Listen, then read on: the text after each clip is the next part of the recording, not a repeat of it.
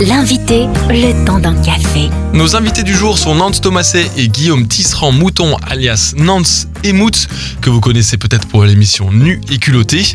Alors non, ne vous inquiétez pas, aucune nudité n'est visible dans cette émission-là, mais c'est juste deux amis qui partent d'un point A sans rien pour arriver à un point B en rencontrant des gens. Et c'est une aventure fabuleuse et c'est à l'occasion de l'avant-première du film Le Grand Jeune que j'ai pu leur poser quelques questions. Et la première est la suivante. Comment est-ce qu'on fait après plus de 10 ans d'amitié, après plus de 10 ans d'émission pour toujours se renouveler Et voici ce qu'ils ont répondu. Eh ben, c'est comme un, comme un vieux couple en fait. faut être capable de se réinventer, faut être capable de dire aussi Wow, je me pose un peu, je me retrouve seul.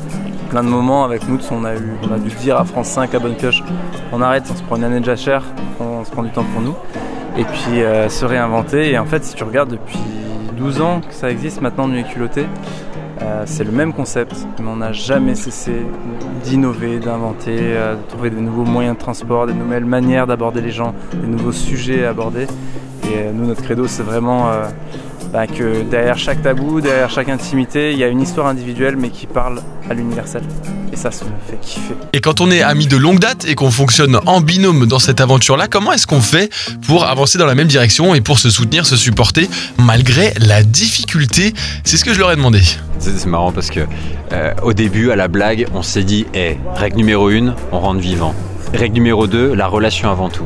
Et ça, je pense que ça nous a vraiment aidé parce que euh, on s'est retrouvé à avoir des caméras avec nous, à avoir des, du coup des enjeux d'argent, des enjeux de notoriété, des enjeux de est-ce qu'on va réussir le voyage, est-ce qu'on va réussir le film. Et euh, alors bien sûr, on, s'est, est tombé plein de fois. Mais on s'est toujours relevé avec ce truc de attends, c'est notre amitié, le terreau. C'est ça qui fait pousser les fruits qu'on appelle les films et cette série. Mais le terreau, c'est notre amitié. Donc, bah, donc on se reprend des temps régulièrement. On, on, rechoisit ça toujours en premier pour euh, bah, que les fruits arrivent naturellement et à maturité et pas à l'inverse. quoi. Concrètement, quand euh, Moods dit c'est la relation d'abord, ça veut dire que des fois on a passé des heures caméra éteinte au bord de la route, essayer de régler des petites choses qu'on avait vécues. Euh, ou des grandes choses. Ou des grandes choses. et alors heureusement avec les années on a gagné en concision. Mais quelque part quand je regarde en arrière, ces moments de conflit, de tension, d'embrouille, ça a été des terreaux euh, extrêmement fertiles en fait pour apprendre à se connaître soi-même, pour apprendre à connaître l'autre et, euh, quelque part en fait euh, apprendre à connaître l'humain quoi parce que nous après derrière on va rencontrer des gens qui aussi ont leurs leur, leur, difficultés, leur lot de peut-être même des conflits dans le couple etc. Et donc nous d'incarner entre nous, cette capacité à traverser des tensions, des difficultés, nous permettait de grandir en compassion pour accueillir les autres aussi. Et ils sont pleins de sagesse, ces bons conseils donnés par ces deux amis qui n'ont pas froid aux yeux.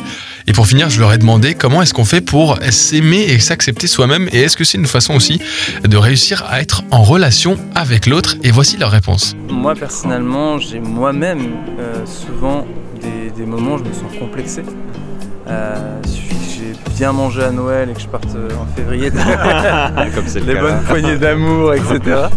Et donc ouais, le rapport au corps, il est, euh, il est challenge en fait. On est dans une société déjà de base de comprendre que le rapport à l'image et au corps, c'est un défi. Déjà de l'accepter et euh, de pas sous-estimer ça. Ensuite, d'en parler, en fait. Nous, de, moi quand ça m'arrive, j'en parle avec nous, ça fait toujours du bien.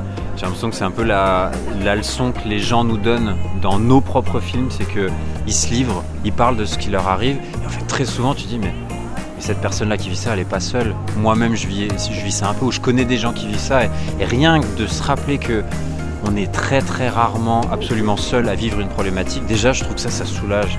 Ah oui, je suis taillé comme une arbalète. On est des millions à être taillés comme des arbalètes.